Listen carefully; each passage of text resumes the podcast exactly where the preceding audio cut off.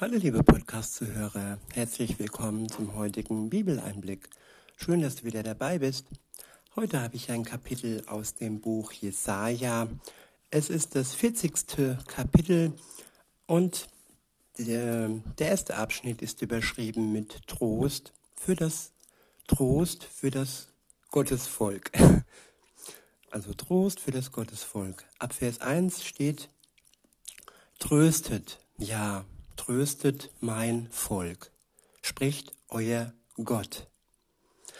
Dieses Wort wurde damals zu Zeiten Jesajas von Gott verkündet, gilt aber auch heute noch, dass wir sein Volk, das jüdische Volk, trösten, dass wir es nicht zerreißen und es als Besetzer darstellen, es als äh, Ausbeuter darstellen. Ein SPD-Politiker hat einmal gesagt, äh, Israel wäre ein Apartheidsstaat und da kommt viel Hass aus diesen Worten. Nein, es ist das Land, das Gott seinem Volk geschenkt hat und so viel Hass, welches über es ausgegossen wird, braucht als Gegengewicht auch Trost. Und da, wo ihr, wo wir Israel, das jüdische Volk trösten können, dort sollten wir das, sollten wir das auch heute tun. Ab Vers 2 steht, äh, steht, redet zum Herrn, redet zum Herzen Jerusalems. Redet zum Herzen Jerusalems. Sagt ihm, dass seine Leidenszeit vorüber ist und dass seine Sünden bezahlt wurden. Seine Sünden und unsere Sünden wurden durch Jesus Christus bezahlt. Das steht fest. Und diese Vorausschau hat auch damals schon äh, Jesaja gehabt. Und das ist heute erfüllt Damals war es nur prophetisch, aber heute ist es Realität, dass Gott für uns und auch für sein Volk gestorben ist und für unsere Sünden bezahlt hat. Wenn wir dies im Glauben annehmen, dann wird der Schuldschein zerrissen, der noch offen steht für unsere Schuld, für unsere Sünde. Ja, wir bekommen das Geschenk der Vergebung das Geschenk der Erlösung und das Geschenk des ewigen Lebens. Und zu allerletzt und noch mehr, aber wir bekommen auch den Unterpfand, denn diese Teilauszahlung des Erbe Gottes, nämlich den Heiligen Geist. Heute schon, nicht erst, wenn Jesus wiederkommt, werden wir beschenkt. Weiter heißt es ab Vers 3, äh, beziehungsweise 2b, denn der Herr hat es für alle seine, denn der Herr hat es für alle seine Sünden doppelt gestraft. Ich wiederhole nochmal Vers 2. Redet zum Herzen Jerusalems, sagt ihm, dass seine Leidenszeit vorüber ist und dass seine Sünden bezahlt wurden.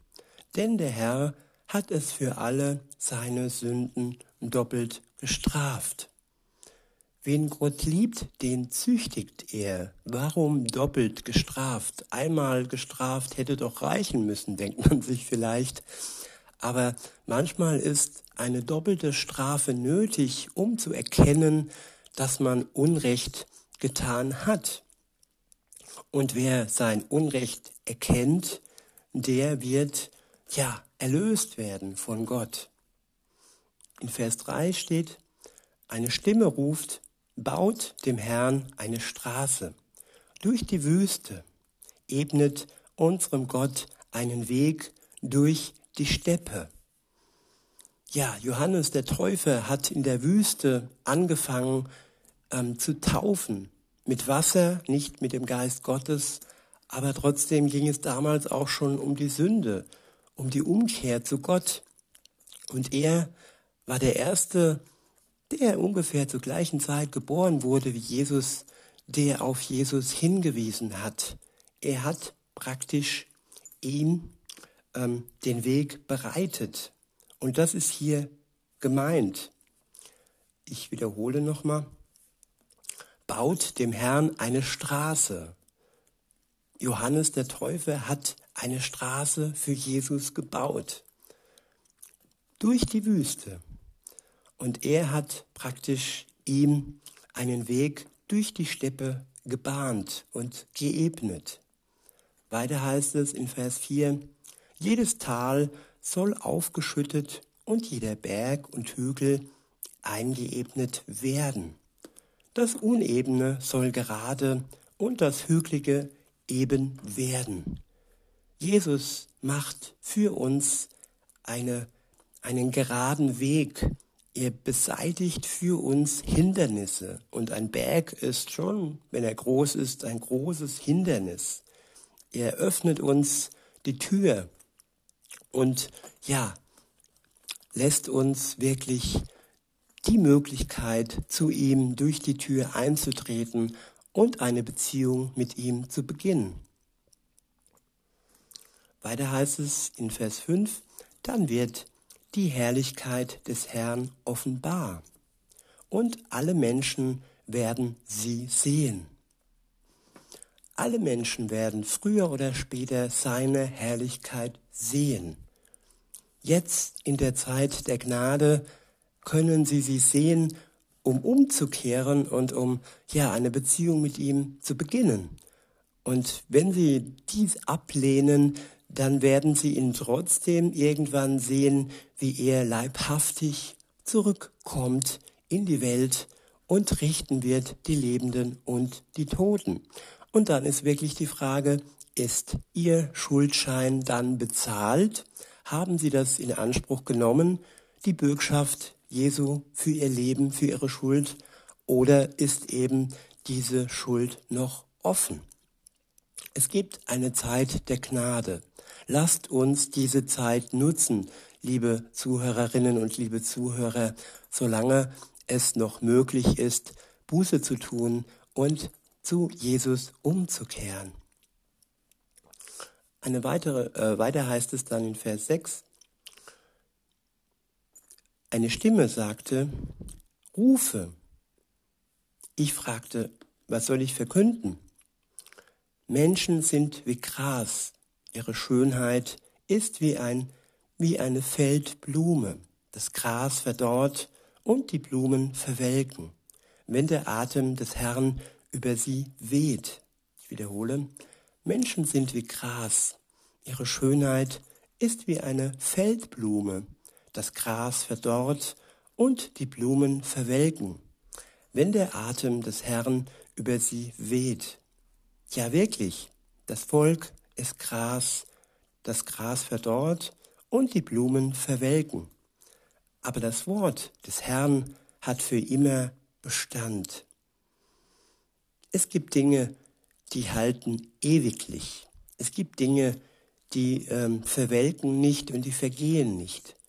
Das Wort Gottes hat für immer Bestand.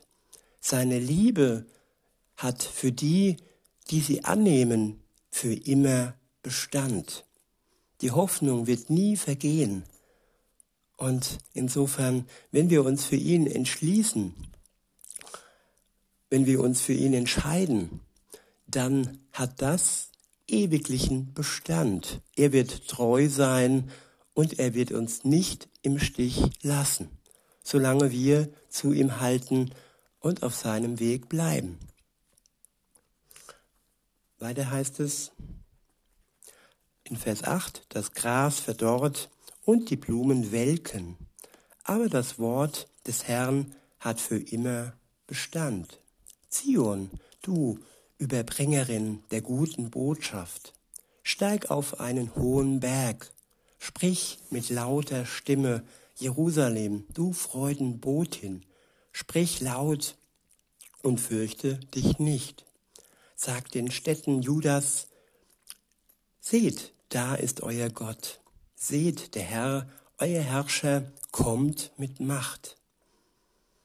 Ja, Jesus wird mit Macht kommen.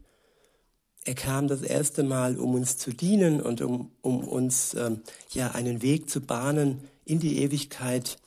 Und er kam auf einem jungen Eselfohlen. Er kam wirklich uns auf einer Ebene entgegen. Und mit Macht hat er nur geheilt, mit Macht hat er erlöst, aber es war noch keine Richtermacht. Er hat über die Welt, über die Menschen noch nicht Gericht gehalten. Aber er wird wiederkommen und diesmal mit Macht. Dann wird er Gerechtigkeit schaffen überall da, wo es im Moment äh, ungerecht zugeht. Da, wo du dich so fühlst, als wärst du ein Sklave, als wärst du unfrei, als wärst du unterdrückt, geschlagen, verfolgt, mit dem Leben bedroht. All das wird Jesus beiseite schaffen, wenn er wiederkommt mit Macht. Und dann, so heißt es weiter, der Herr regiert zu seinem Nutzen und natürlich auch zu unserem Nutzen. Weiter heißt es, seht hin, er bringt eine Belohnung mit und führt sein wiedererworbenes Volk vor sich her. Jesus bringt eine Belohnung mit. Ist das nicht wunderbar? So wie ein kleines Kind von seinem Vater oder seiner Mutter ein Geschenk, eine Belohnung bekommt und sich dann freut. So dürfen wir uns auch freuen, wenn er wiederkommt und uns belohnt für unser Durchhalten, für unser Ausharren und für unser Vertrauen und Hoffen. Weiter heißt es, er wird seine Herde weiden wie ein Hirte. Die Lämmer wird er im Arm tragen und sie auf seinem Schoß halten. Die Mutterschafe wird er freundlich leiten. Ich wiederhole, er wird seine Herde weiden, wie ein Hirte. Die Lämmer wird er im Arm tragen und sie auf seinem Schoß halten. Ist das nicht zärtlich? Ist das nicht liebevoll? Ja, so ist Gott zu uns. Er hält das Schwache im Arm, das Lamm, das noch zu schwach ist, all diese Sprünge zu vollbringen wie die Erwachsenen. Und er wird auch die Mutterschafe, die Eltern, die Menschen mit Verantwortung wird er freundlich leiten. Weiter heißt es, wer hat das Meer mit seiner Hand gemessen und das Maß des Himmels mit seiner Handspanne festgesetzt? Wer hat den Staub der Erde mit einem Scheffel gemessen? Wer hat die Berge gewogen und die Hügel auf die Waagschale gelegt. Ja, er hat die ganze Welt auf die Waagschale gelegt. Es gibt, das ist nachgewiesen, ein Gleichgewicht. Alles ist im Gleichgewicht. Nichts ist zu schwer, nichts ist zu leicht. Alles ist wunderbar von Gott erschaffen. Weiter heißt es, Wer kann, wer kann wissen, was der Herr denkt? Wer kann sein Ratgeber sein? Mit wem hat er sich beraten, um Einsicht zu gewinnen und sich in Rechtsfragen belehren zu lassen? Und wer hat ihn, wer hat ihm beigebracht, wie man zur Erkenntnis kommt? Die Völker sind in seinen Augen wie ein Tropfen am Eimer wie ein Staubkorn auf einer Waage. Ja, im Vergleich zu der ganzen riesengroßen Schöpfung, zu dem, was er alles erschaffen hat, sind wir alle zusammen, alle Völker, wie ein Tropfen an einem Eimer. Aber trotzdem sind wir so geliebt von ihm. Trotzdem bedeuten wir ihm so viel, auch wenn wir von der Größe und Menge und vom Gewicht nur wie ein Tropfen am Eimer erscheinen. Weiter heißt es, ferne Länder fallen bei ihm nicht mehr als ein Staubkörnchen ins Gewicht. Die Wälder des Libanon enthalten nicht genügend Brennholz und alle seine Tiere wären nicht genug für ein Brandopfer. Die gesamte Weltbevölkerung ist in seinen Augen nichts. Ja, sie ist zum einen nichts. Es geht hier wirklich um das Gewicht, um den Vergleich. Und der Wert ist dennoch da. Weiter heißt es, wer also könnte Gott gleichen oder was könnte man ihm als Vergleich an die Seite stellen? Gott ist unvergleichbar. Wir vergleichen uns Menschen, ja, auch das ist schwierig, aber im Vergleich zu Gott ist das noch einigermaßen, ja, einzusehen. Aber wen kann man mit Gott vergleichen? Niemand. Es gibt nichts, keine Macht und kein Leben im Universum. Nichts ist ihm mit ihm zu vergleichen. In Vers 19 heißt es, Götzenbilder werden von Handwerkern gegossen, von Goldschmieden vergoldet und mit silbernen Ketten verziert.